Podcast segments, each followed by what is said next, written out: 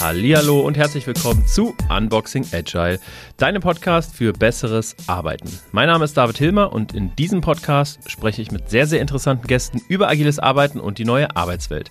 Heute geht es ans Eingemachte, denn wir sprechen heute nicht nur wie immer über die Vorteile von agilem Arbeiten und freuen uns, wie schön doch alles mit Agilität ist. Heute sprechen wir über den Sinn und den Unsinn von Scrum und betrachten das Ganze auch mal kritisch. Mir gegenüber sitzt heute Isabella Hilmer.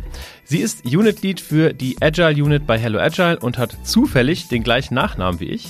Da müssen wir gleich dann nochmal drüber sprechen. Und sie hat ihre Karriere als Co-Founderin eines Startups für taktile User Interfaces gestartet, ist ausgebildete Weinsommelier, hat als Agile Coach bei ShareNow gearbeitet und sitzt mir jetzt, wie schon gesagt, als Unit Lead der Agile Unit von Hello Agile gegenüber. Herzlich willkommen, Isabella. Hallo David. Schön, dass du hier bist. Ja, schön da zu sein. Wir müssen erstmal über unseren Verwandtschaftsgrad aufklären. Isabella, wie kommst du denn zu dem wunderschönen Nachnamen Hilmer? Ja, den habe ich von äh, meinem Vater geerbt, tatsächlich. Ähm, aber in unserem Stammbaum haben wir ja bisher noch nicht wirklich den Zusammenhang gefunden, was ja. schon sehr seltsam ist. Ne? Wirklich sehr seltsam, weil der Name Hilmer mit Doppel-L ist ja wohl nicht so gebräuchlich. Ähm, du bist der erste Hilmer außerhalb meiner Familie, den ich getroffen habe. Ja, mir geht es genauso. Und wie gesagt, wir haben bis zu ähm, Uropa geschaut. Mhm. Ähm, die Wurzeln sind irgendwo in Schlesien, aber ansonsten kennt keiner keiner. Also unsere, vielleicht haben sich unsere Urgroßväter äh, und Großmütter oder wer auch immer gekannt, aber. Vielleicht waren die ja Cousins und Cousinen, wer weiß. Who knows? Auf jeden Fall ähm, wäre meine erste Frage damit schon gestellt. Eigentlich ist die erste Frage ja immer eine andere und zwar, was ist agiles Arbeiten für dich? Da bin ich sehr gespannt. Mhm. Ähm, ja, ähm, ich glaube, wenn ich über agiles Arbeiten spreche, dann fange ich immer erstmal gern an bei, was ist eigentlich Agilität? Also was ist Agilität auch aus so dem Sinne des Wortes des, äh, und wir vermischen das dann sehr oft direkt schon mit irgendwelchen Frameworks und Methoden und für viele Leute ist agiles Arbeiten gleich Scrum, gleich äh, was auch immer, mhm. gleich Safe. Ähm, und im Grunde ist Agilität ja einfach nur die Fähigkeit, sich schnell anzupassen und zu verändern. Und agiles Arbeiten ist für mich eben auch genau das. Also ein Arbeiten, in dem ich schnell auf die ähm, Gegebenheiten ähm, reagieren kann in meiner Umgebung, ähm, aber auch intern. Und ähm, es ist auch eher eine Philosophie für mich, mhm. weil wir natürlich mit vielen Werten arbeiten, mit Prinzipien. Und äh, deshalb kann ich agiles Arbeiten nicht gleichsetzen mit irgendwelchen Frameworks oder Methoden. Also das ist für mich wirklich diese Philosophie, die ich verfolge, die äh, ein Mindset, das ich lehre und, ähm, und kein, keine Buzzwords, ähm, Business Agility, ähm, wie gesagt. Also das, ich glaube, wir, wir verlieren uns sehr, sehr gerne darin, mhm. weil das natürlich die Welt einfacher macht. Aber Agilität ähm, soll genau darauf anspielen, auch in komplexen Welten ähm, ja, Arbeit machbar zu machen, erlebbar zu machen Mhm. Okay, finde ich sehr, ähm, sehr interessant, ähm, von der Seite das Ganze auszubetrachten. Und ich gebe dir da absolut recht. Ne? Am Ende ist oft Agilität gleich Scrum oder agiles Arbeiten ist gleich Jira oder Trello oder so. Ne? Ähm, aber im Grunde im, im, Wortursprung ist es ja eigentlich ähm, was, was viel generischeres. Mhm.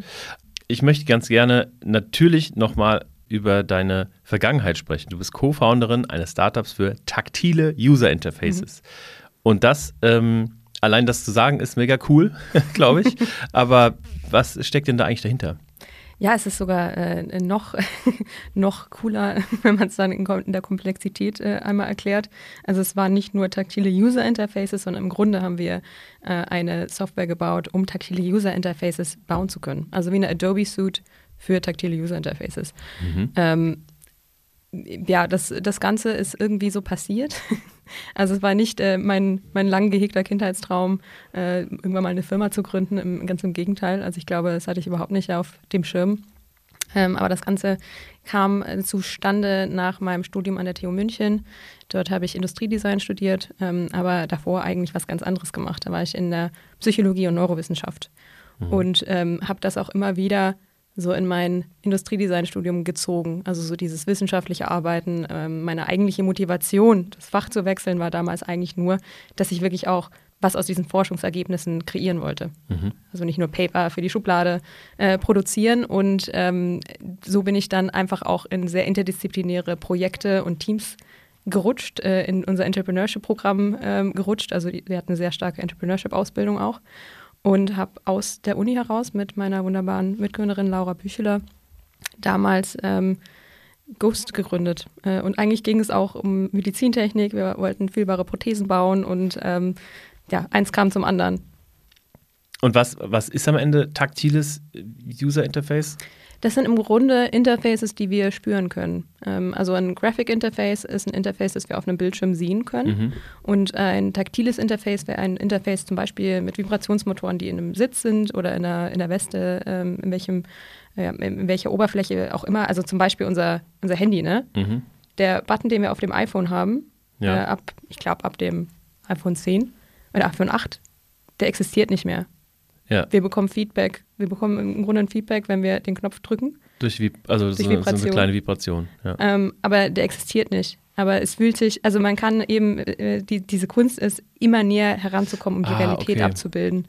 Ähm, aber du kannst auch super mhm. gut Informationen übermitteln. Und wir kamen dann dazu, diese Software herzustellen, weil wir eben bemerkt haben, ähm, wir es gibt gar nichts, um das zu unterstützen. Wir sind an dem Punkt, an dem wir irgendwann in den 90ern waren, mhm. und waren prä-Photoshop, als man eigentlich wirklich nur sehr rudimentäre Interfaces hatte, die, die gar nicht so einen großen Mehrwert gebracht haben oder sehr kompliziert waren auch zu verstehen. Mhm. Also ich mhm. meine, ich bin mit Windows 95 groß geworden. Ne? Ja. Ähm, und ja, wir haben so diese Nische gesehen und sind einfach reingesprungen. Okay.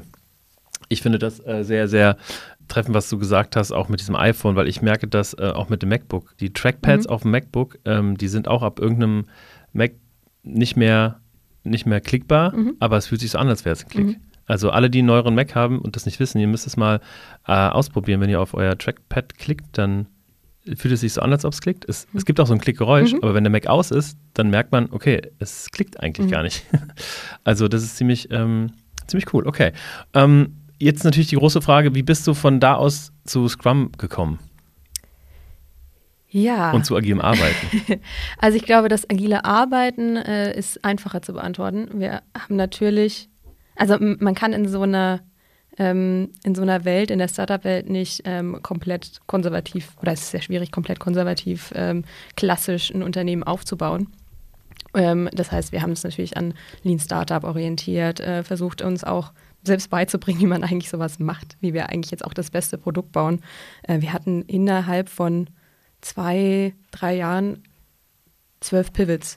Also wir haben zwölfmal die Richtung gewechselt. Mhm. Immer auf unterschiedliche Art und Weise und manchmal auch wesentlich kleiner, aber es war eben immer dieses Information sammeln, und dann nach bestem Wissen und Gewissen, also abwägen, okay, können wir jetzt ja. diesen Wechsel machen? Ähm, aber es war im Grunde schon sehr intuitiv, dass wir zumindest sehr, sehr agil waren und Agilität gelebt haben. Aber auf der gleichen Seite gelangt man irgendwann auch in so eine absolute Fremdbestimmung. Also mhm. du musst natürlich mit großen Unternehmen zusammenarbeiten, wenn du Kunden brauchst. Ähm, du musst bestimmte ja, ich muss es sagen, manchmal auch Bullshit-Pitches bauen äh, mhm. für Venture Capitalists, wenn du Kapital brauchst. Also ja. es ähm, irgendwann waren wir trotzdem gefangen in diesen Spezifikationslisten mhm. und darin, okay, wir müssen jetzt dieses Projekt, das wir drei Jahre lang, äh, drei Monate lang durchziehen wollen mit einem Kunden, müssen wir jetzt exakt ähm, die Spezifikation bestimmen, was dieser Prototyp kann. Und wir wissen mhm. noch gar nicht, was eigentlich die Anforderungen sind. Also äh, mhm. da ähm, habe ich schon gemerkt, wie sehr das gegen meine Natur ging. Ähm, und dann, in, dann kam die Pandemie.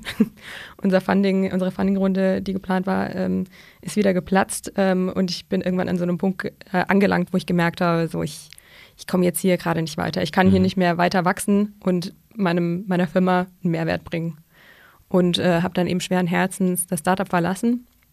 Äh, nach einem kurzen Intermezzo als Sommelier als mein Hobby dann äh, etwas äh, ernster geworden ist und etwas eskaliert ist und ich dann kurzzeitig in einem Zwei-Sterne-Restaurant gearbeitet habe, ähm, kam der zweite Lockdown. ja. Und ähm, ja, da kam, das war ehrlich gesagt so der Realitätscheck. So, okay, was willst du eigentlich wirklich machen? Äh, das macht schon Spaß, Leute betrunken zu machen, ja. ähm, die sich äh, leisten können, eine 400 Euro Flasche Wein zu bestellen. Aber ich bin nochmal in mich gegangen und äh, habe mich eben umgeschaut, was, was möchte ich eigentlich machen. Und für mich war klar, ich kann nicht mehr gegen meine Werte arbeiten. Das wollte ich einfach nicht. Deshalb habe ich überhaupt nicht nach Jobtitel geschaut. Mhm. Ich habe mir wirklich nur ähm, Sachen, die ungefähr irgendwie passen konnten, äh, angesehen und äh, gesehen, okay, wie sieht die, sieht die, Rolle eigentlich aus, was wollen die eigentlich wirklich haben, weil ich glaube, in dieser Beschreibung, in, in, äh, in Anzeigen, in Jobanzeigen, sieht man schon sehr gut in äh, den Profilen, die sie haben wollen und wie die, ähm, ja, wie sie auch formuliert ist, was da eigentlich dann gelebt wird in der Firma. Mhm. Und ähm, ich hatte keine Ahnung, was ein Agile Coach war, als ich mich auf meine Agile Coach äh, beworben habe. hatte aber Glück, ein wirklich wunderbares Team zu geraten. Also mhm. bei Schernau haben wir eben auch wirklich als Team ähm, das, ähm, das Recruiting äh, selbst durchgeführt. Cool. Und dann, ich weiß noch, ich hatte mit einem Kollegen mein erstes Vorstellungsgespräch und ähm, äh, der war schon auch sehr gut darin, so die herauszuarbeiten, okay, wo könnte jetzt Transferleistung aus deinen mhm. bestehenden äh, oder vorherigen Jobs äh, eigentlich stattfinden. Ich hatte ja, habe ja auch eine, ähm, einen Hintergrund als User Researcherin und so, also so Kunden, Customer Centricity, all diese Dinge, mhm. die hatte ich schon auch alle drauf. Es ging jetzt wirklich nur darum, ähm, die Frameworks oder diese, diese Teile, auch dieses agile Arbeiten, das ich eigentlich auch schon gemacht habe, in Frameworks äh, auch zu lernen und, mhm. und einzugießen. Und ähm, der hat mir dann noch ein paar Tipps gegeben, was ich denn so lesen könnte vor dem nächsten Runden. was ich dann auch getan habe. Und ähm, ja, dann habe ich dort angefangen und äh, on the job quasi auch die Frameworks alle gelernt. Ähm, mhm. Ich glaube zuerst auch von der sehr praktischen Seite, also Scrum. Ähm, unsere, die meisten unserer Teams äh, dort haben, Entwicklerteams haben mit Scrum gearbeitet. Ähm, irgendwann habe ich gelernt, es war eigentlich eher Scrum-Bahn. Mhm. Ähm, also so dieses in die Realität äh, umgesetzt. Und das fand ich ehrlich gesagt extrem gut. Mhm. Dass ich nicht angefangen habe mit, ich mache jetzt erstmal die Scrum Master Zertifizierung und dann äh, bringe ich das in den Alltag, sondern für mich war genau das wertvoll, weil ich glaube, ähm, es wurden dann auch Fragen beantwortet, wenn ich gemerkt habe, warum funktioniert das nicht. Und als mhm. ich dann irgendwann auch mehr Theoriewissen hatte, habe ich eben gemerkt, ah ja, okay, hier funktioniert das nicht, weil es eigentlich das falsche Framework ist, mit dem wir arbeiten. Oder da funktioniert es nicht, weil wir es eigentlich falsch anwenden. Mhm. Äh, oder hier haben wir eigentlich nur die Werte nicht. Also es, es war irgendwie sehr schön, aber das ist natürlich auch äh, eine Frage der Präferenz. Aber für mich war das sehr schön, on the job eigentlich zu lernen und dann die Lücken zu füllen. Und was, ähm, als du dann die, die Theorie dazu gelernt hast und dann auch irgendwie, da geht es ja um, um die Scrum Master Zertifizierung mhm. äh, mit Scrum Org oder Scrum Alliance, das sind ja so die größten äh, Anbieter. Also, wie sehr hast du dich ähm, mit der harten Theorie-Realität konfrontiert gefühlt, als du dann so die, diesen ganzen theoretischen Apparat dahinter nochmal kennengelernt hast? Ich glaube, ich war sehr hin und her gerissen, ehrlich gesagt. Ähm, weil also wenn man so den Scrum Guide liest, das ist schon, das wirkt schon sehr dogmatisch. So, du mhm. darfst nicht nach links und rechts gehen. Und ich bin da nicht so eine Freundin von. Also ich, mhm. äh, ich finde auch, man muss immer so ein bisschen Raum lassen und vielleicht auch Raum für Interpretation. Auf der anderen Seite habe ich schon auch gelernt, okay, wir müssen bestimmte Grundregeln einhalten, sonst mhm. funktioniert das nicht. Und dieses Framework wird eben nur dann seine volle Wirkung entwickeln, wenn wir es auch in Ganze betrachten. Deshalb ähm, es ist keine Rocket Science. Also ich meine, es ist jetzt kein 300-Seiten-Manifest. Das ist ja auch das Gute an Scrum. Ne? Genau. Ne? Ähm, und ich komme äh, ja aus sehr theoretischen Gefilden. Also es war mhm. für mich jetzt kein Problem, das zu verstehen. Mhm. Ähm, aber genau deshalb, weil ich sonst immer so, ein so, eine Theoretikerin war und dann das irgendwie so, ne, mhm. Wissenschaftstransfer war mein Ding, ähm, war das mal was ganz Neues, so aus dem Doing mhm.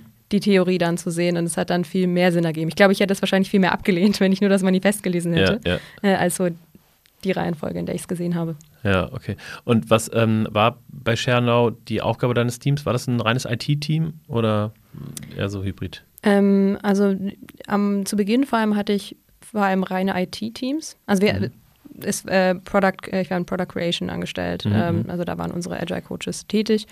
Und ähm, ja, also es waren verschiedene Bereiche. Die einen hatten äh, mehr mit Retention zu tun, die anderen ähm, mit der App. Ähm, aber das war schon nach dem Spotify-Modell grob aufgestellt. Mhm. Das heißt, da hatten wir eben so unsere Tribes, die auch so ein bisschen thematisch aufgestellt waren. Ähm, und dann gegen Ende hatte ich auch noch mal ein ähm, äh, IT-Support-Team. Und da ging es dann auch so ein bisschen rüber in Cloud Operations äh, und so weiter. Mhm. Und die, die haben dann mit unterschiedlichen Frameworks gearbeitet. Also du hast schon gesagt, irgendwie Scrumban ähm, oder auch Spotify, ne, sagt man ja gerne genau. als Framework. Also wir hatten eben dieses skalierte Framework Spotify, Ähm, das war so, wie, wie, wie, organisieren wir uns eigentlich mit den verschiedenen ja. Scrum-Teams äh, in, in der Abteilung. Im mhm. Unternehmen kann ich nicht sagen. Also das, der Rest des Unternehmens äh, ähm, war nicht mit agilen Frameworks ja. zumindest aus. Ich will jetzt äh, nicht urteilen, ob sie agil gearbeitet haben oder nicht. Ja. Ich glaube, äh, da gab es auch sehr viele Leute, die extrem agil, ein extrem agiles Mindset hatten. Ähm, aber ansonsten hatten, ich glaube, wir dachten, oder viele dachten, sie arbeiten mit Scrum, aber wie gesagt, dann natürlich auch mit so ein bisschen Abwandlungen. Ähm, das war dann oftmals durchaus auch Scrum, war, war mir zu dem Zeitpunkt noch nicht bewusst. Ja. Ähm, und Kanban, es gab viele Kanban-Experimente, ich glaube, in vielen okay. Unternehmen. Also ich, glaube, dass fast jedes Team irgendwann mal kurz vor der Frage steht. Also vor allem, wenn viele Anfragen von der Seite reinkommen, ja. dann kommen die meisten mal kurz, äh, stellen sich der, die Frage, sollten wir nicht eigentlich mal Kanban ausprobieren? Und da haben wir Experimente durchaus auch unterstützt. Mhm. Ich glaube, das ist auch sehr heilsam, mal beide Seiten zu sehen und zu, zu merken, was passt eigentlich wirklich. Und ähm, ich hatte eben ein Team, das auch wirklich dann mit Kanban gearbeitet hat. Ja, ich ähm, habe mal, das ist schon einige Zeit her, als ich noch sehr tief in dem ganzen Scrum-Thema drin war und äh, da habe ich mich oft mit anderen Scrum-Mastern ausgetauscht und da war ähm, oft so diese Meinung vertreten, ja, wenn, wenn so ein Scrum-Team schon richtig deep in Scrum drin ist und das beherrscht, dann sind sie reif genug, um in Kanban zu wechseln. So, und andere sagen wiederum, fang mit Kanban an, das ist schön leicht, ne? das kannst du auf Prozess stülpen und es wird nicht sich mit, also da werden keine großen Schmerzen entstehen im Team und danach könnt ihr mit Scrum anfangen. Ne? Also das finde ich sehr interessant, dass man das, äh, dass, dass es da völlig verschiedene Philosophien geht. Aber über Scrumban ähm, sprechen wir auf jeden Fall noch. Ähm, zunächst einmal, denn so heißt ja die Folge, Sinn und Unsinn von Scrum. Wo, wo liegt denn für dich der, der Sinn von Scrum? Oder was ist der Sinn von Scrum? Der Sinn von Scrum ist für mich sehr profan, ähm, Agilität umsetzbar zu machen. Also es, es gibt einfach Regeln vor, das, äh, genau danach wurde es ja auch konzipiert, ähm, weil Scrum ist nicht Agilität. Scrum an sich ist nicht agil, weil es ein Framework ist. Mhm. Ein Framework kann nicht agil sein. Es kann Agilität fördern. Ähm, das heißt, es ist die Chance, agiles Arbeiten umzusetzen und da eine Anleitung zu haben. Ich glaube, mhm. Werte sind so überhaupt nicht greifbar. Wie messen wir jetzt, wie transparent wir arbeiten? Mhm. Wir machen eine Review jede Woche. Wir haben ein transparentes Backlog. Ja. Ähm, ja, alle zwei Wochen, alle drei Wochen. Ja. Du weißt, was ich meine. Ähm, einmal pro Sprint. Einmal pro Sprint. Ähm, und es bietet im Grunde einfach wirklich Frame, ne? es bietet den Rahmen, um Agilität zu leben. Mhm. Da ist für mich dann auch der Sinn begraben. Also wenn man das auch richtig macht äh, und richtig, richtig auslegt und äh, dann auch noch eine Umgebung hat, die das unterstützt, dann ist es extrem wertvoll. Ja, ist eigentlich wie eine, also ich habe das äh, früher, ganz, ganz, ganz, ganz früher, als ich mit Agilität angefangen habe und äh, angefangen habe, das anderen zu, zu erklären, habe ich immer die Metapher ähm, Monopoly genommen, mhm. dass man irgendwie ein Monopoly-Spiel hat und man will das spielen, aber ohne Anleitung spielst du einfach irgendwas und dann funktioniert es vielleicht nicht so richtig. Aber Scrum oder der Scrum Guide ist wie so eine Anleitung, die man halt liest und die man dann irgendwie umsetzt. Ne? Ähm, und dann kann man selber entscheiden, spielen wir mit der Parken Genau, irgendwann, irgendwann kann man dann selber entscheiden. Ne? Das ist ja dieses äh, Schuhari, dass man mhm. erstmal komplett den Regeln folgt, mhm. um sie dann zu biegen und dann äh, zu brechen. Also, liebe Isabella, jetzt haben wir über den Sinn gesprochen und jetzt lass uns doch mal über den Unsinn von Scrum sprechen. Warum heißt diese Folge eigentlich Sinn und Unsinn von Scrum? Ähm, also, ich glaube, ähm, das ist natürlich jetzt ein Thema, über das wir uns äh, schon länger austauschen wollten, weil ich äh, als äh, sehr, ähm, wie, wie heißt, wie sagt man, Framework ähm, agnostisch gelte und äh, das auch immer wieder postuliere und sage, ja, also wir können jetzt ähm, nicht einfach allen nur blind Scrum empfehlen. Ähm, und auch wir müssen auch hinterfragen, ob das entweder das richtige Framework ist für die Umgebung, für das Team, für die Situation, für den Reifegrad der Agilität. Ähm, und auf der anderen Seite wird es natürlich sehr oft falsch umgesetzt. Also ich glaube, es kann unsinnig sein auf zwei Ebenen. Äh, die eine ist, es ist nicht das Richtige für mhm. das Unternehmen, für, für das Team. Und das andere ist, es ist äh, nicht richtig umgesetzt. Mhm. Und wenn man dann die Erwartungshaltung hat, wir bilden jetzt äh, einfach mal ein paar Scrum Master aus, äh, wir wechseln einfach mal komplett, was ist ja schon immer so eine, so eine richtige ähm, radikale Transformation, wenn man sich entscheidet, wir führen jetzt Scrum ein dann ist da schon ein stärkerer Eingriff in alles, was man im mhm. Unternehmen so macht oder in der Abteilung. Und das muss schon sehr bedacht sein und ich glaube, ähm, ja, wenn, wenn man aber eigentlich nach, eigentlich wirklich auch von außen bestimmte Vorgaben hat und die nicht äh, abändern kann, dann muss man sich Gedanken machen, ob man vielleicht beispielsweise mit Kanban gerade besser bedient wäre, weil es geht ja eigentlich um das Lernen. Ähm, und ich glaube, dass oftmals das total untergeht. Also mhm. ich, ich weiß nicht, ich saß mal im Training und am dritten Tag ähm, hat mich die Gruppe äh, gebeten, doch mal so ein, ein, richtiges Praxisbeispiel von ihnen zu machen, dass wir mal einen Backlog aufstellen und dann ja. mal so einen Sprintplan äh, erstellen. Und dann ähm, bat mich ein Teilnehmer, ähm, ich glaube auch aus einer Führungsposition, an Tag drei, ob wir nicht die nächsten drei Sprints bitte vorplanen können. Er möchte das dann noch so benutzen. Sehr gut. Du und, hast es verstanden. Äh, und ich fand das, ähm, ich fand das ehrlich gesagt großartig, ähm, weil das in dem Moment die Möglichkeit war zu verstehen auch. Also da ist der Groschen erst gefallen bei ihm. Ich habe natürlich 200.000 Mal wiederholt, wie wir das eigentlich mit den Sprints machen, aber es ist so abstrakt.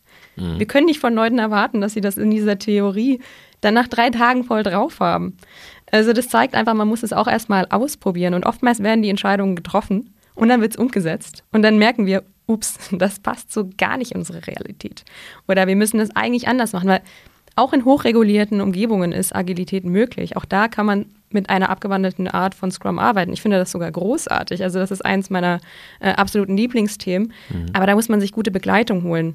Mhm. Ähm, und ich glaube, der Unsinn besteht auch darin, dass viele das einfach unbegleitet machen. Mhm ich verstehe den Preisdruck. Äh, natürlich möchte man auch nicht Unsummen investieren, aber an manchen Stellen braucht man dann doch auch Experten, die den Blick fürs große Ganze von außen haben. Und äh, das wird oft nicht gemacht. Mhm. Ähm, und ähm, ich glaube, auch wenn, wenn wir jetzt wirklich mal an die Historie denken, äh, also wo, wo ja mit Scrum auch herkam, das Ganze hat ja erstmal mit dem agilen Manifest gestartet, äh, mhm. wo sich alle im Software Development zusammengesetzt haben. Ähm, ist auch schon ein paar Jahre her, ähm, aber da ging es ja wirklich erstmal um die Werte und um diese absolute Agilität. Also da hätte jetzt noch niemand an Scrum wirklich gedacht, so ganz am Anfang, weil da war wirklich auch der, der Sinn der absoluten Selbstorganisation und immer sofort ändern zu können, jeden Tag, jeden Tag zu lernen, jeden. Tag Anpassungen zu machen. Und das funktioniert natürlich in kleinen Entwicklerteams von absoluten Super-Cracks, ähm, funktioniert das dann auch mega gut. Aber ähm, was das Ganze viel schwieriger macht, ist, dass wir das jetzt in große Unternehmen tragen wollen. Mhm. Da müssen wir dann auch irgendwie, dann versuchen wir das natürlich zu skalieren, äh, kommen Gefilde von Safe und Co. Und da muss man sich, glaube ich, auch mal ganz ehrlich in die Augen blicken und fragen, ist das eigentlich agil? Mhm. Können wir damit wirklich echte Agilität auslösen? Mhm. Oder bringen wir gerade ein paar agile Methoden, und ich habe nichts dagegen. Ich glaube, das ist wunderbar, weil das das Arbeiten trotzdem angenehmer und einfacher macht. Aber es ist nicht wirklich die pure Agilität. Mhm. Es ist am Ende trotzdem wieder ein Framework. Und je größer wir das aufblasen, desto mehr Agilität geht natürlich trotzdem verloren.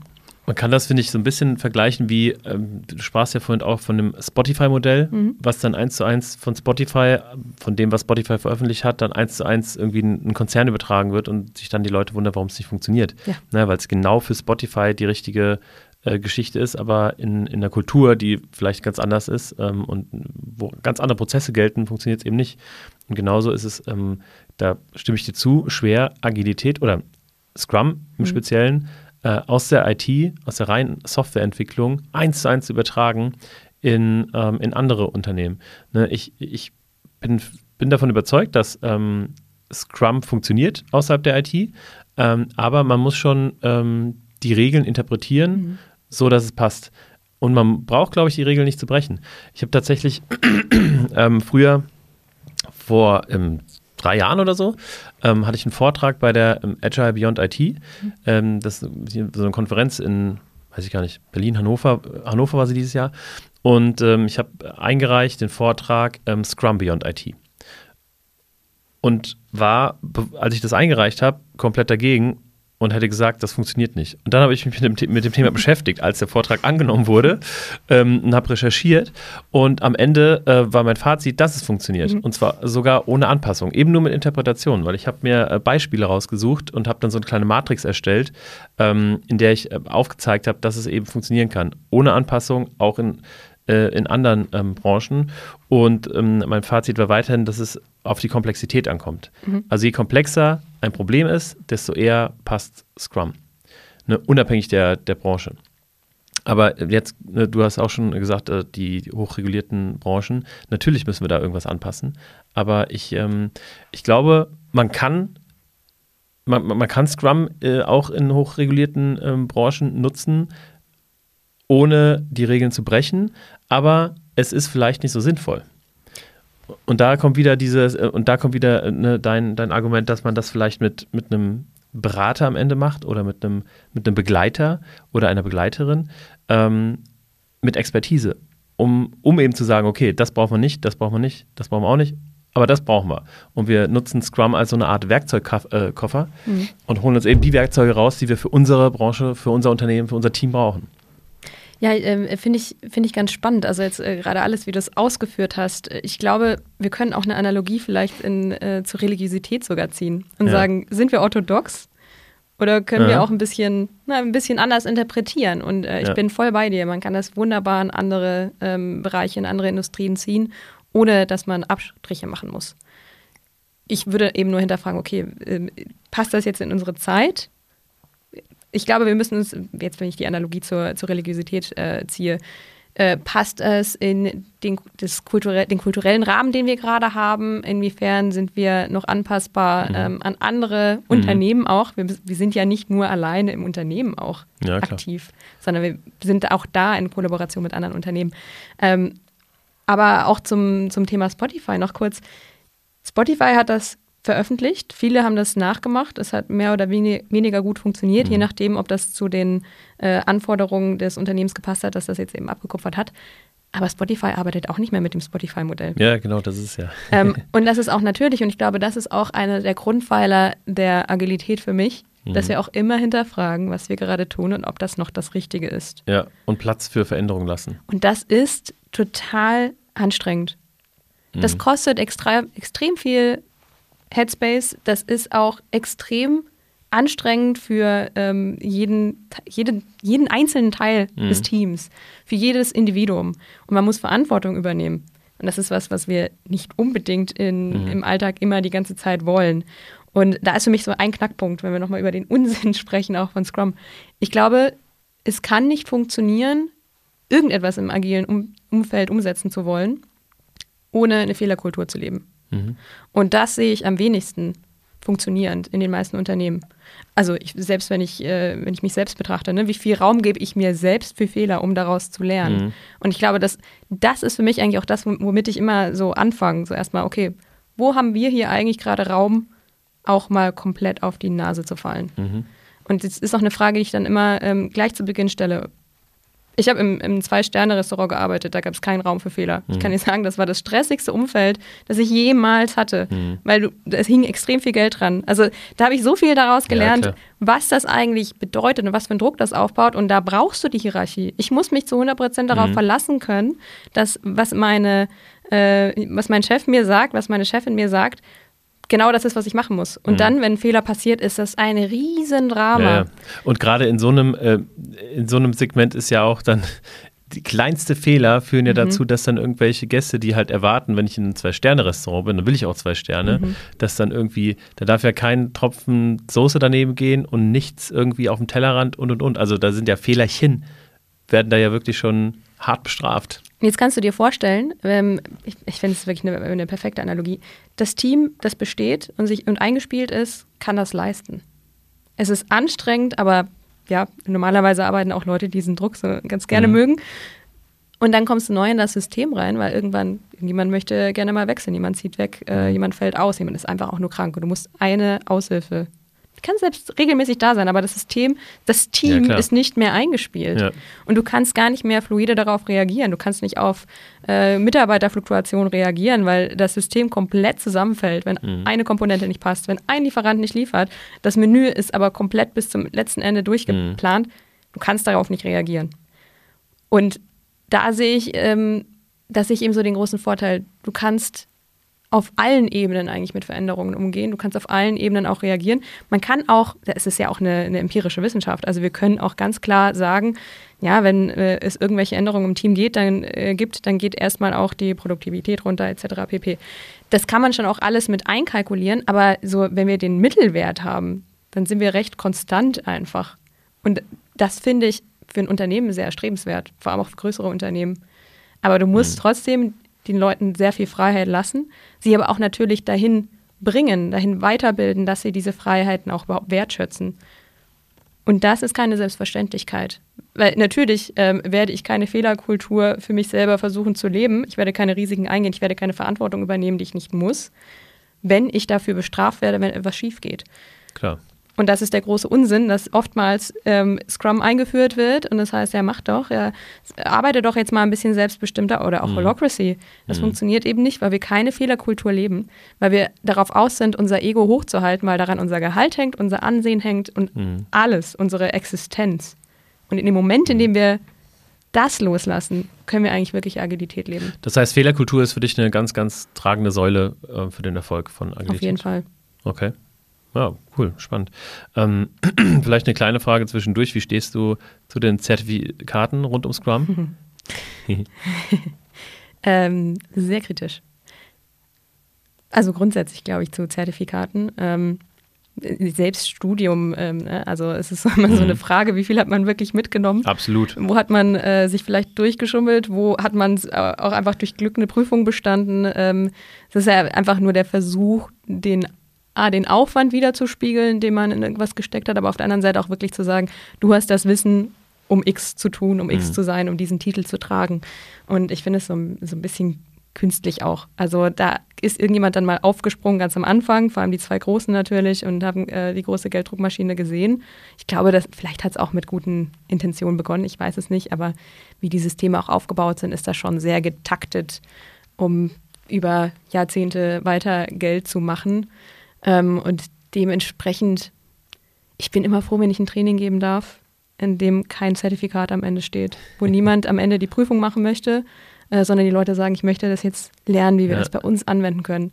Das ist ein Traum für mich, weil ich merke, ja, jetzt kann ich euch aus der Realität erzählen. Mhm. Weil wir, gerade dadurch, dass wir so eng im Scrum Guide sind, wenn wir zum Beispiel bei scrum.org eine Zertifizierung machen, dann kann ich nicht wirklich aus meiner Arbeitspraxis erzählen im Training, sondern ich muss Leuten es so einprügeln in kurzer Zeit und die Begriffe immer wiederholen, dass ich sie nicht verwirre mit anderen Themen an der Seite. Und ähm, ich finde, dass wir, ja, es ist auch schon fast so ein bisschen verscherbeln. Ähm, also mhm. man muss gar nicht so viel Aufwand machen, vielleicht um den, um die Prüfung zu haben. Und es sind jetzt nicht die kompetentesten Leute immer.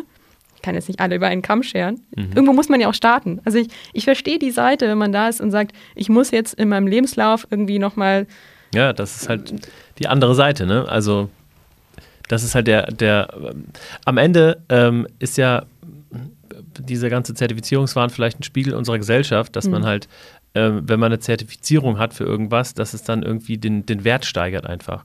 Und ich kann auch Arbeitgeber verstehen, die vielleicht irgendwie 50 Bewerbungen haben auf die Stelle des Scrum Masters und dann werden natürlich die 25, die keine Zertifizierung haben, ausgesiebt und die 25, die eine Zertifizierung haben. Das beweist ja, dass man sich zumindest mal mhm. für die Prüfung damit auseinandergesetzt hat, dass sie da einfach bessere Chancen haben. Ne?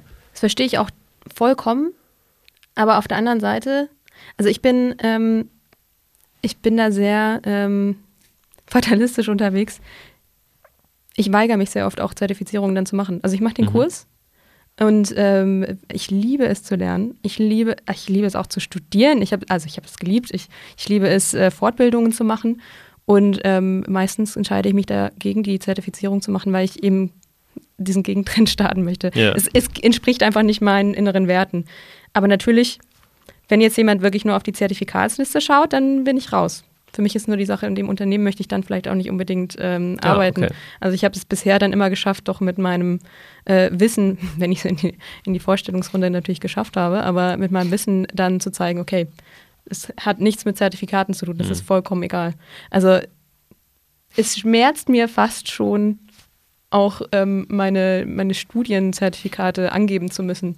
Mhm. Weil ich sage, es sollte absolut keine Rolle spielen. Viele der brillantesten Menschen, die ich kenne, sind nicht auf Elite-Universitäten gegangen. Und ich will mich damit dann immer so verstecken, so, ja, ich war auf der TU.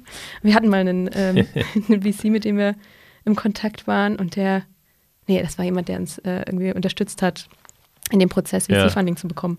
Und aus einem sehr amerikanischen ähm, ja. System kommend und er meinte nur, wie, ihr, ihr, wart beide auf der TU München. Ja, das müsst ihr da in den Pitch packen. Ihr müsst das, zeigt mal all eure Preise, all eure Accomplishments. Das geht doch nicht. Ihr, ihr müsst ja. euch besser bewerben. Und für uns war es immer ganz klar, es ist absolut egal. Wir stehen da als Kompetenzträger. Wir mhm. wollen überzeugen mit unserem Auftreten und mhm. mit unserem brillanten Produkt. Mhm. Ähm, aber letztlich funktioniert die Welt eben doch mit Zertifikaten und mit ja, schönen kleinen Medaillen, ja. die man eben sammelt. Es ist ähm, eine, ein kleines Dilemma und ich würde niemanden verurteilen, der Zertifikate sammelt, ähm, um eben seine Kompetenz auch ja, darzustellen nach mhm. außen. Ich persönlich halte nicht so viel davon für mich selbst. Glaubst du, ähm, dass der Scrum-Trend bald vorbei ist? Hm, definiere bald. In absehbarer Zeit? also, ähm, oder wenn, wenn wir jetzt so, eine, so einen Produktlebenszyklus sehen, ne, mit irgendwie den Early Adapters am Anfang, dann so einem mhm. Hockeystick nach oben und dann ähm, geht ja so ein Produkt, fadet ja dann irgendwann aus. Wo sind wir da? Ich, sehr anmaßend, da jetzt eine, eine, Aussage zu machen, aber ich würde sagen, in den nächsten fünf bis zehn Jahren äh, wird es rapide runtergehen. Das wäre jetzt meine Einschätzung. Aber wir sind jetzt angekommen ähm, also so aus dem Alltag, wie ich es jetzt gerade wahrnehme, eben ja. aus der Beratung, ähm, dass wirklich schon die sehr großen konservativen ähm, Player jetzt einführen und, ähm, mhm. äh, und das Ganze angehen. Es wird dann, ich, ich meine, ich weiß es nicht, ich glaube, dass es nicht so astrein funktioniert, ähm, nicht so einfach ist umzusetzen. Die gehen natürlich dann auch viel auf die skalierten Frameworks. Mhm. Ähm, aber jetzt Scrum an sich, ich glaube, dass es eigentlich Zeit ist für den the next best shit. Was, so. Und was ist der next best shit? Was sind die Alternativen? Also ich glaube, für mich jetzt mal so ein so eine Übergang wäre ähm, ehrlich sowas wie Scrumban oder neue Varianten von Scrumban. Können wir da vielleicht einmal ganz ja. kurz reingehen? Also was ist eigentlich Scrumban? Einfach die Mischung aus Scrum und Kanban und jeder sucht sich die Sachen raus, die am besten passen?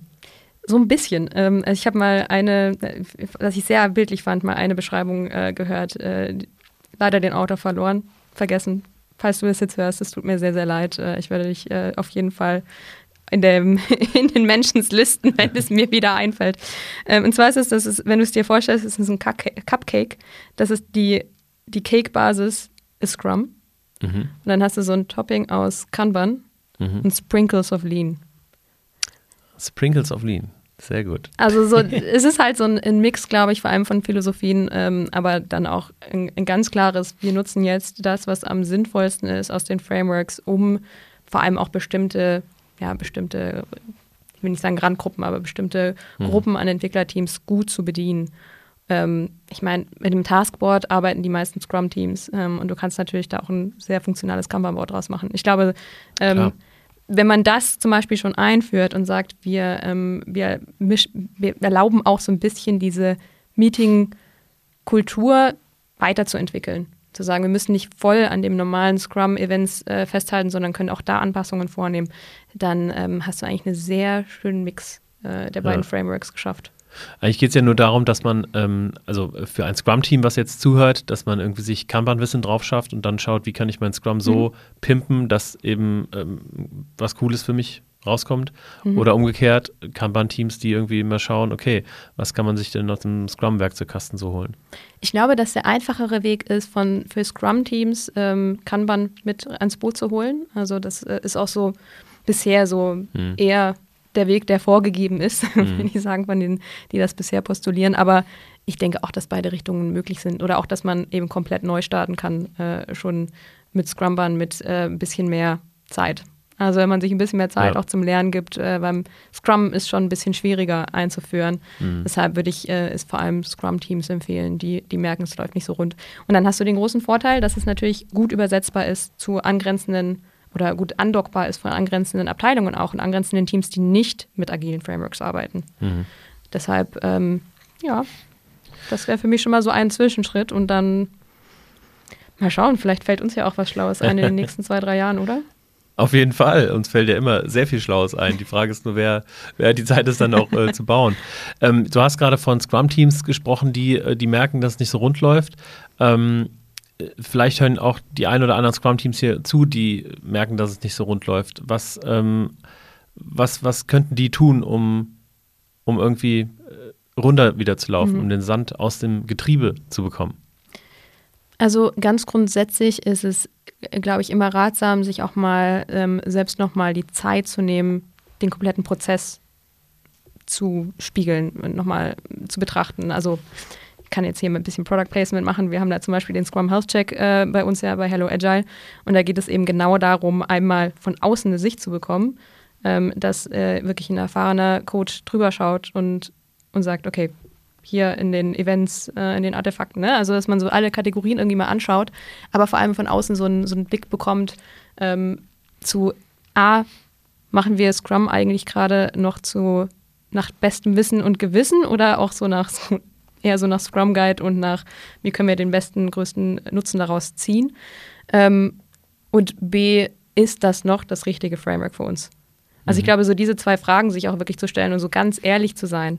Und das ist extrem schwierig. Man kann das auch als Team alleine stemmen wahrscheinlich, aber es ist extrem schwierig, weil wir einfach Teil, wenn wir Teil des Systems sind, systemblind werden. Mhm. Also auch als ich äh, als Agile Coach und Scrum Masterin gearbeitet habe, war es für mich essentiell, nach ein paar Monaten aus dem Team rauszukommen, weil ich ja. einfach teamblind geworden bin und äh, herrlich in unseren systemischen ähm, Problemchen ähm, teilgenommen habe, anstelle sie aufzulösen.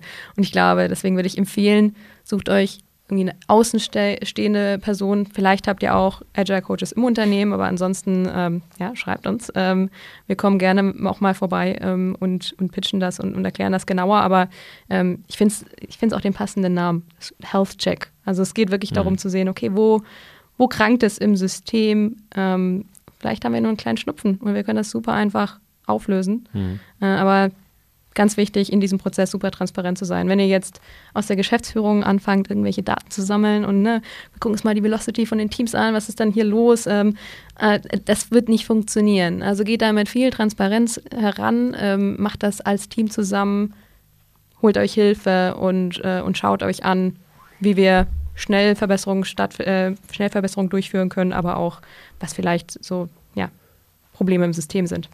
Ja, also ich ähm, natürlich danke, dass du den Ball aufgenommen hast und mit dem Scrum Health Check dann auch noch äh, äh, geantwortet hast. Also ich ähm, habe gerade letztens die Diskussion geführt. Ich meine, als Berater ist es natürlich leicht zu sagen, ja, holt euch Hilfe von außen, ne? weil das ja dann am Ende Berater sind. Mhm. So und ähm, aber tatsächlich merken wir immer wieder selber, dass wenn dass, dass interne Agile Coaches oder interne Ansprechpartner oder ProblemlöserInnen immer wieder gegen diese diese Tür klopfen der Veränderung und aber nichts passiert. Die Tür bleibt zu irgendwie. Man läuft gegen die Wand. Und äh, indem eine Entscheidung getroffen wird, okay, wir holen jetzt jemanden von außen rein, bekommt das Ganze auch eine ganz andere ähm, Ernsthaftigkeit, mhm. weil die Entscheidung getroffen wurde und da wurde Geld auf den Tisch gelegt. Mhm. Und dadurch ähm, hat man ja schon den ersten Anschubser zur, zum Veränderungswillen irgendwie gezeigt. Ne? Und dann hat das einen ganz anderen Stellenwert. Ähm, Total. Es muss ja auch keine ja. Äh, zig Monate Begleitung sein. Also ich finde, das ist auch utopisch. Aber aus der Position selbst Agile Coach in dem Unternehmen gewesen zu sein, das war für mich auch eine bewusste Entscheidung, in die Beratung zu gehen, weil mhm. ich gemerkt habe, irgendwann läufst du gegen eine Wand und das ist ganz normal. Das ist, das ist das System, das sich aufbaut. Wie gesagt, solange ich Teil im System bin, wird das immer wieder passieren. Mhm. Und ähm, das hilft einfach auch den Agile Coaches und Scrum Mastern in der Firma, jemand von außen zu haben, der ihm hilft, mal so ein paar Initiativen anzuschubsen. Und dann kann man wieder weitergehen mhm. mit den internen Leuten. Absolut, ja. Also von daher, ihr habt es gehört, ähm, alle Scrum-Teams und agilen Teams da draußen, wir haben den Scrum Health Check entwickelt äh, mit Isabella zusammen. Und haben wir da eigentlich eine Aktion für den Podcast vorbereitet? Können wir, können wir da spontan was 30, 30 Minuten ähm, erste Analyse mit dir? Finde ich gut. Machen wir. Also mit dem Codewort, wie nennen wir das Codewort? Oh. oh, das sind extrem kreativ. Wir nennen es ähm, Health Check. Mit dem Codewort Health, Health Check könnt ihr ähm, Isabella oder mir gerne auf LinkedIn oder ähm, sonst irgendwo schreiben und dann ähm, referenzieren auf die halbe Stunde erste Analyse, was dann bei euch am Scrum-Team irgendwie die, die Low-Hanging Fruits sind, die man dann so pflücken könnte. Und wer weiß, vielleicht ähm, kommt es ja dazu, dass wir mal für einen Health-Check vorbeikommen, euch einen Sprint lang begleiten ähm, und ähm, ja, euch ganz, ganz viel Mehrwert liefern, sodass ähm, der Sand raus aus dem Getriebe kommt und alles wieder rund läuft. Ähm, ich glaube, das war's. Gibt es noch von dir irgendwas hinzuzufügen? Ich glaube, ich habe alles gesagt. Dann würde ich sagen, vielen Dank, liebe Leute da draußen. Schön, dass ihr wieder mit dabei wart. Ah, ich habe vielleicht noch eine Sache zum Schluss wenn ihr mir noch ganz kurz euer Gehör schenkt. Äh, wir haben viel über das Spotify-Modell gesprochen heute auch wieder und in den letzten, ähm, ja, in den letzten 98 Folgen mittlerweile auch immer mal wieder das Spotify-Modell irgendwie angeteasert. Und ähm, ja, Folge 100, ich sag nur, da könnt ihr euch drauf freuen, denn dann äh, geht's ans Eingemachte. Ich will noch nicht zu viel teasern, aber abonniert gerne diesen Podcast, damit ihr dann Folge 100, das wird natürlich ein großes Special, auch ähm, mitbekommt, denn da geht's ganz tief rein in das Thema Spotify. Lasst euch überraschen. Bis dahin, ciao, ciao.